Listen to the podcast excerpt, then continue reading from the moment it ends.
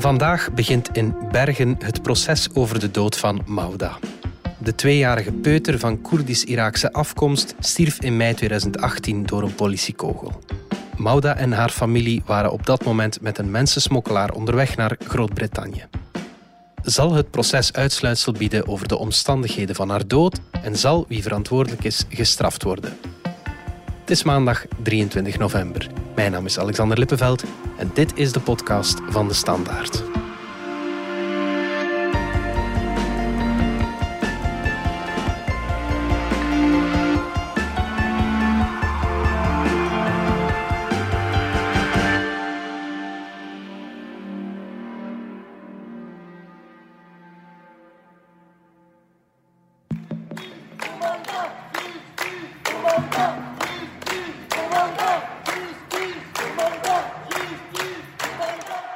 las in vorige artikels dat u elke zaterdag probeert naar het eh, graf van Mauda te gaan. Probeert u dat nog altijd te doen? Allee, همو شمعی و شو سردانی وەکو جۆمان لێ بوو باستان کرد سەردانی گۆڕەکەی مەوداتانە کرد هەموو شەمەی ئێستا شەرسن بەڵێ ئێستاش هەموو شەمەیەک دەچین یان یەشەم بیان شەمە بێ دەچین هەنگێگە من هەفتەیەک نەچم بۆ لای وازانم هەموو بەرچیکە بەسەر من داخران Dus uh, wij gaan ofwel op Maar eh, als wij niet eh, naar eh, haar graf gaan, het is precies voor ons dat het gaat helemaal niet meer. Ja. Het is goed, moeilijk. Ja. ja. Dus we proberen echt elke week te gaan. Ja. ja. Praten ze dan met Mauda en is er iets wat ze haar nog ja, nu naar de aanloop van het proces ja. willen vertellen? wat waqqum, yani dan moet bat ujjal mat waqqum Ik heb pejdalam. Ketulegorish da bis fatanilakal. تۆ لە گۆڕشدا بە هیچ فەرقنیە لەگەڵ هەموو شاینی من خۆشە هیچ خۆمی هەموو جارێک دووبارە دەکەمەوە دەڵم Uh, dus, بگورە ئاحاکو دەڵم بگورە گە نەمتوانی ژیانێکی چۆن بڵێ پێش و ئەوە بۆ دابێن بکەم ik zeg altijd dat zij altijd diep in mijn hart zit, dat zij uh, hetzelfde liefde, dat ik zelf de liefde voor haar heb als voor uh, uh, Shaheen en Mohammed. En uh, ik zei sorry, ik kon jou niet uh, beschermen en ik kon jou geen uh, het leven waar je eigenlijk verdiend had uh, kunnen Ja. geven. Ja, het leven dat ze verdiend Ja. had. Ja. Kunnen geven. Ja. U hoorde onze collega Yves de Lepelaire die een gesprek had met de ouders van Mauda. Mark Eekhout, jij hebt als gerechtsjournalist de zaak Mauda van in het begin gevolgd. Herinner ons nog eens aan de feiten. Wat is er die dag 16 mei 2018 juist gebeurd? Wel, tijdens een politieachtervolging in de nacht van 16 op 17 mei heeft een eh, agent van de federale wegpolitie van Bergen vanuit zijn auto het vuur geopend op een bestelwagen waar op dat moment tussen de 25 à 30 Koerdische transmigranten in zaten. Die kogel heeft eh, accidenteel een eh, tweejarig meisje, Mauda, geraakt. En dat meisje is daarbij overleden. Ja. Het proces rond haar dood start nu. Wie staat er daar terecht? Die politieagent op verdenking van onvrijwillige doodslag. En naast hem staan ook de chauffeur van het busje terecht. En de man in het busje die, die aanzien wordt als de mensensmokkelaar. Zij moeten zich verantwoorden voor wat dan heet kwaadwillige obstructie van het verkeer met de dood tot gevolg.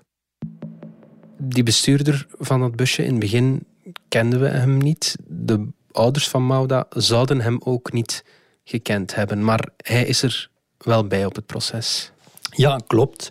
Ehm, vlak na die feiten was er vooral chaos ter plaatse. Hè. Het was eh, donker, eh, iedereen moest uit het busje gehaald worden.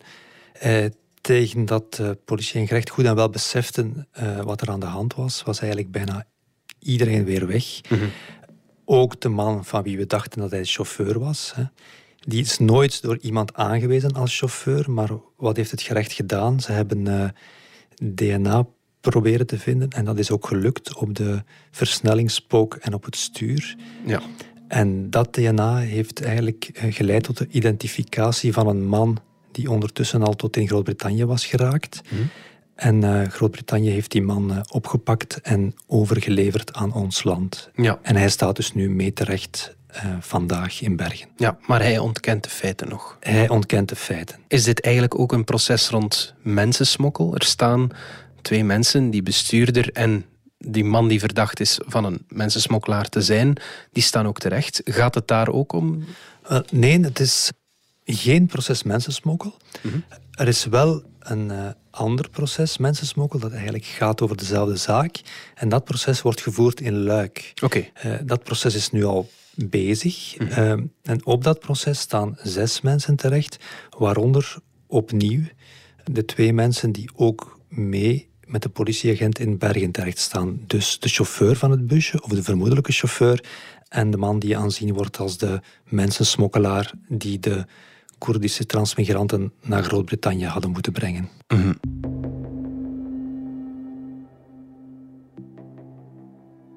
Voor velen van ons draait het proces vooral rond de politieman die het schot loste. Wat wordt er hem precies verweten? Die man wordt dus eigenlijk uh, verdacht of beschuldigd van onvrijwillige doodslag. Mm -hmm. Hij heeft uh, gevuurd met zijn dienstpistool. Hij zegt dat hij mikte op de banden, maar door een uh, onverwacht manoeuvre van de chauffeur van het uh, bestelbusje heeft de politiewagen een zwaai gekregen, een, een, kwak. En daardoor heeft hij, in plaats van op de banden te schieten, heeft hij hoger geschoten, met de dodelijke gevolgen van dien. Hmm. Nu, het comité P heeft eigenlijk een onderzoek gedaan ondertussen al naar het vuurwapengebruik in het algemeen. En zij hebben geconcludeerd dat het niet verstandig was van de politieman van uh, te schieten op een rijdende wagen. Hè. Dat is een techniek die, die politiemensen sterk wordt afgeraden als het gaat om vluchtende auto's te doen stoppen, omdat daar gewoon veel te veel risico's aan verbonden zijn. Ja. Dus het staat eigenlijk al vast dat de politieman onverstandig heeft gehandeld. Ja. De vraag is natuurlijk of dat je dat ook uh, strafrechtelijk kan bestraffen. Want daarvoor is er natuurlijk ook wel een, een intentie nodig. Mhm. De vraag is, wat was hij van plan? Ja, dat is inderdaad de centrale vraag van dat proces. Waarom schoot hij op dat busje? Wel, hij schoot op dat busje omdat dat busje natuurlijk al, al vele kilometers op de vlucht was. Um, er waren uh, verschillende politieauto's die in achtervolging waren. Er werden uh, ook uit dat busje uh, zelfs valiezen naar buiten gegooid. Dat heeft het onderzoek uitgewezen. Okay. Um, het busje allee, weigerde eigenlijk te stoppen, de chauffeur wilde niet stoppen en, en reed door. Mm-hmm. Ja, en die agent hè, van de politie van Bergen heeft op een bepaald moment gemeend en dat er geen andere optie was dan, dan ja, de bandenlek schieten. Mm-hmm. Wat dus duidelijk niet gelukt is. Nu, niet onbelangrijk eh, detail daarbij. De agenten die eerst in achtervolging waren, die wisten dat er veel mensen aan boord waren en kinderen. Ja. Want een aantal van die migranten in het busje hadden een uh, kindje laten zien aan het raam. Dus dat zij... was toen ook de politie van Namen. Namen dat was de ja. politie van Namen, inderdaad. Ja.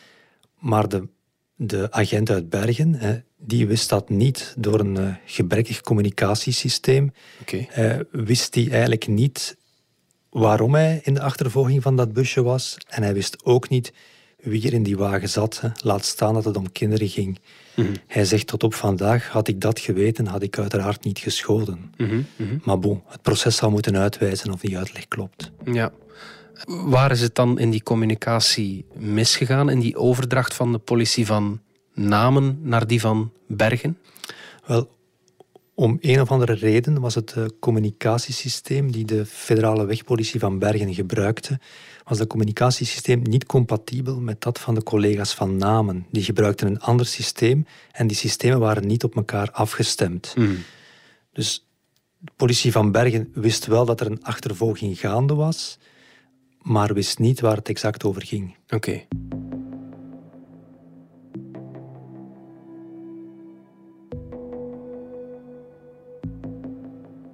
Dat is niet het enige wat fout liep. De Franse politie volgde het busje blijkbaar ook al en de Belgische politiediensten wisten daar niet van.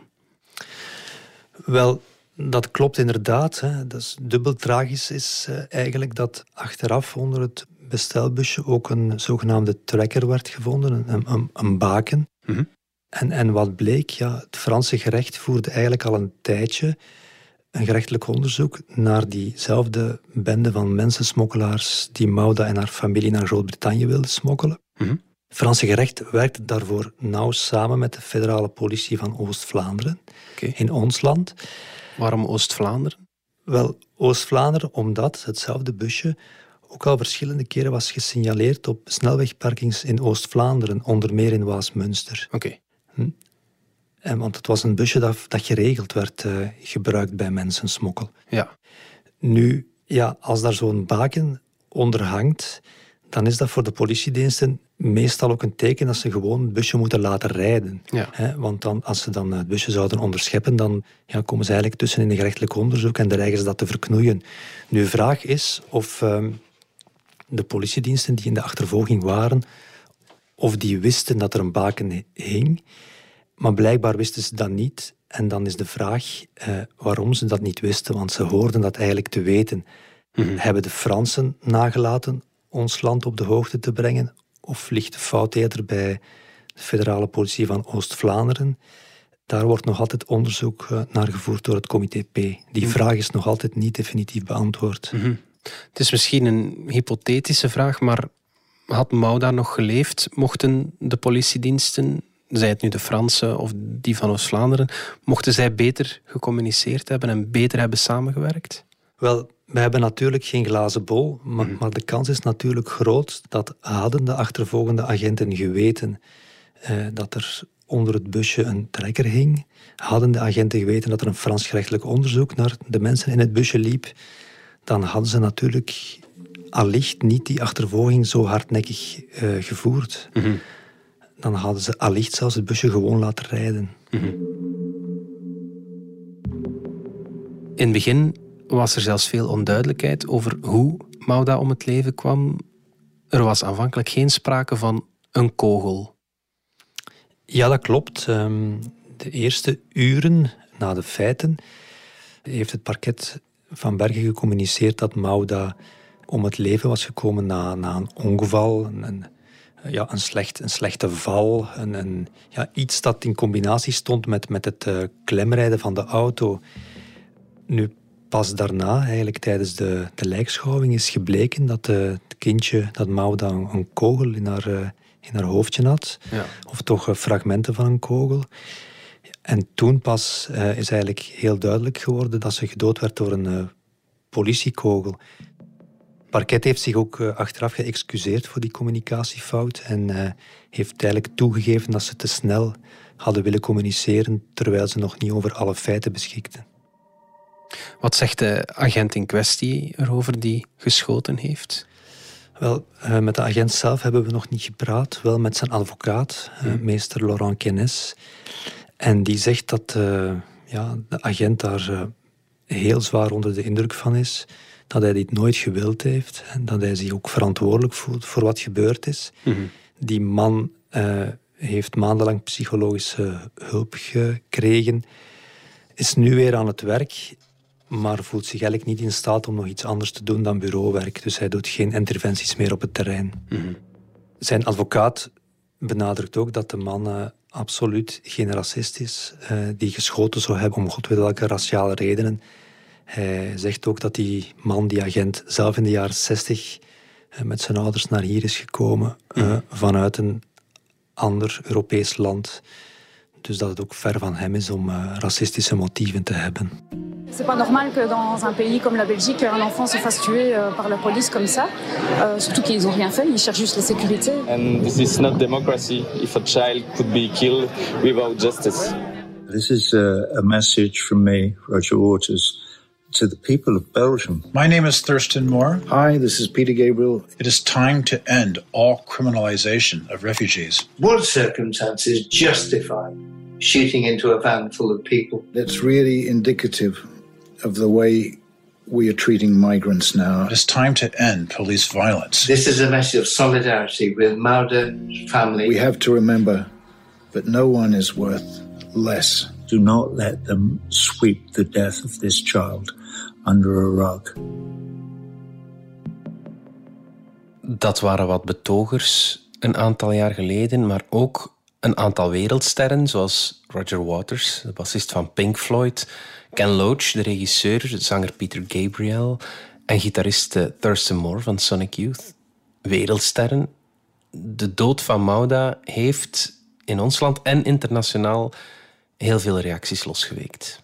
Ja, dat klopt. Ehm, de dood van Mauda en, en wat er gebeurd is, ja, is eigenlijk een, een, symbool geworden van alles wat uh, verkeerd loopt met de Europese migratieproblematiek, met, uh, ja, met het feit dat men eigenlijk niet goed weet wat men aan moet met uh, transmigranten die hardnekkig proberen Groot-Brittannië te bereiken. Mhm. Ja, dat heeft de dingen uiteraard op, op scherp gesteld. Hè. Um, er zijn ook twee kampen gegroeid rond heel die affaire. Je hebt aan de ene kant de mensen die, die zeggen dat dit een, ja, een bewijs is van de onmenselijkheid van de, van de politiek die Europa en België voeren tegenover migranten. Mhm. Aan de andere kant heb je dan de anderen, ja, waaronder uh, bijvoorbeeld Bart de Wever, die kort na de feiten zei van dat er een grote verantwoordelijkheid rust op de schouders van de ouders. Mhm. Dat stoort mij al jaren, dat men eigenlijk emoties, sentimenten gebruikt slash misbruikt voor politieke doeleinden. Uiteindelijk gaat het daarover. Het is niet de eerste keer dat men de dood van een kind instrumentaliseert om uiteindelijk open grenzenlobby te laten draaien. En uh, dat stuit mij tegen de borst. Je hebt die kampen die, die bestaan, die, die tegengestelde meningen. En ik denk dat dat ook op het proces weer eh, niet onbelangrijk zal zijn. Hè. Ook daar zal dat ter sprake komen. Mhm. We zijn in 2016 toegekomen, hebben asiel aangevraagd in Duitsland. We zijn tegelijkertijd, terwijl dat die asielaanvraag in Duitsland uh, loopt, met mijn ogen toch een veilig land, uh, zijn ze naar de UK gereisd, zijn daar betrapt, zijn teruggestuurd naar Duitsland. Hun asielaanvraag is afgewezen sinds eind vorig jaar. Uh, hebben een bevel om het grondgebied te verlaten gekregen. Ze zijn dus geen vluchtelingen, ze zijn niet op de vlucht, ze zijn niet in oorlog, komen niet uit het oorlogsgebied maar in uit een veilige regio in Irak. Moeten dus terug naar Irak van de Duitse asieldienst. En ja, ze hebben dan uh, enorme risico's genomen om toch illegaal door te willen reizen naar UK opnieuw. En zij zijn betrapt in een koeltransport, uh, wat toch wel bedenkelijk is. Als je dat meemaakt, zou je toch zeggen nooit meer, want voor hetzelfde geld was dat misgelopen. Zoals met al die asieldossiers krijg je een heel, grote, een heel groot verhaal. En dan komen al die elementen daarna boven en dan zeg je, ja, oké, als je dat in die context bekijkt, is dat toch wel ook wel iets dat je ook wel op tafel moet kunnen leggen als je het debat wilt voeren. Dat was Theo Franken, toenmalig staatssecretaris voor asiel en migratie. Hij vertelt over het parcours dat de ouders van Mauda hebben afgelegd. Vandaag, Mark, wonen die ouders nog in België. Hè? Ja, dat klopt. Ze wonen nu in, in het Brusselse. We hebben daar ook met hen kunnen spreken. Mm -hmm. Ze willen ondertussen niet meer naar Groot-Brittannië. Ze hebben dat de, de voorbije jaren dus uh, drie keer geprobeerd. De laatste poging waarbij hun dochtertje is uh, omgekomen was eigenlijk de, de, derde mislukte poging. Maar ondertussen hebben ze een uh, regularisatie gekregen om humanitaire redenen.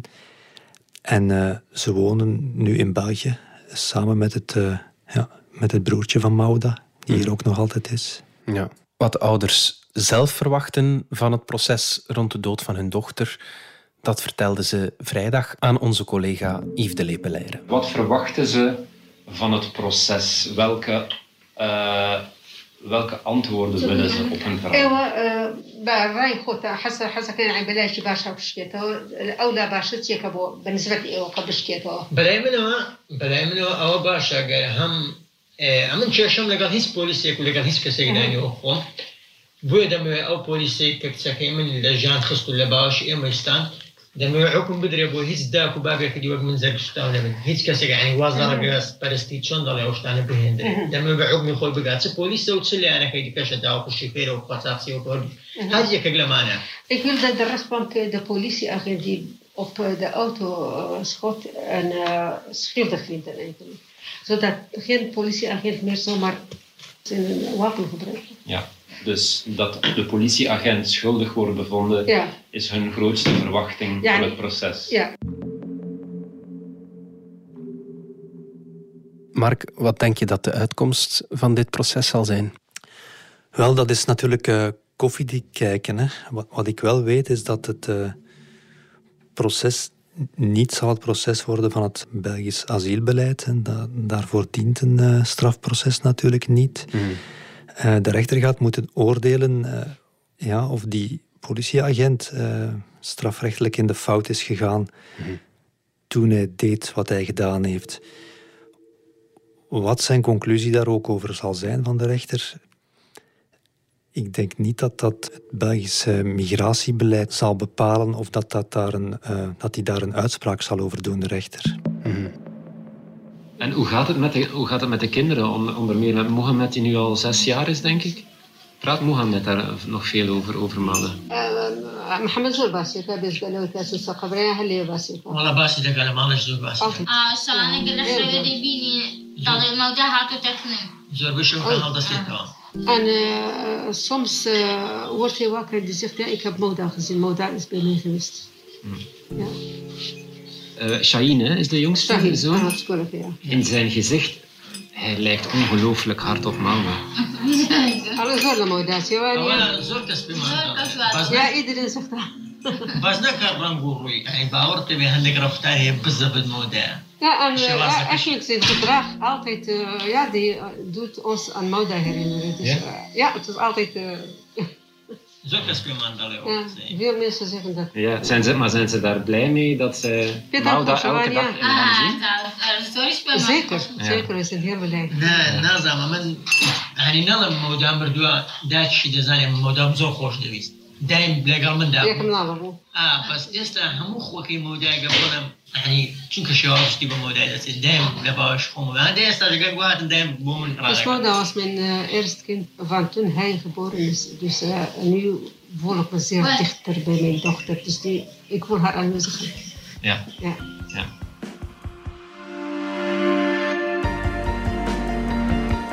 Dit was de podcast van De Standaard. Bedankt voor het luisteren. Reageren kan via podcast.standaard.be. Alle credits vind je op standaard.be-podcast. Morgen zijn we opnieuw.